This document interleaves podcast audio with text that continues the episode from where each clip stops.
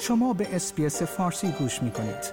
با رفتن به sbs.com.au به اخبار و گزارش های بیشتری دست خواهید یافت.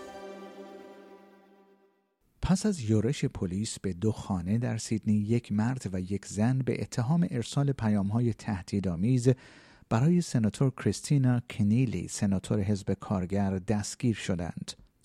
دستگیری این دو نفر در پی تحقیقات پلیس فدرال استرالیا صورت گرفت.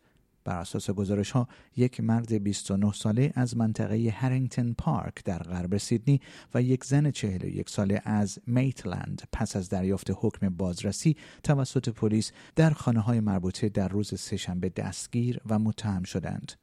پلیس فدرال استرالیا گفت در دادگاه ادعا می شود که این مرد و زن مسئول ارسال دو پیام تهدیدآمیز جداگانه در روز 23 نوامبر 2021 بودند که در آن تهدید یا حمایت از اعمال خشونت‌آمیز شده بوده است.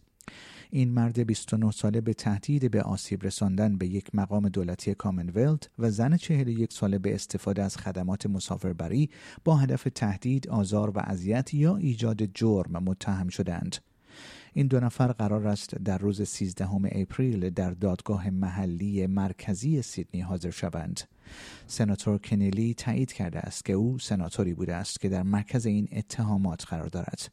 خانم کنیلی اگرچه گفت که نمی‌تواند درباره محتوا یا شرایط این تهدیدها اظهار نظر کند زیرا این پرونده اکنون در دادگاه مطرح است. آیا می خواهید به مطالب بیشتری مانند این گزارش گوش کنید؟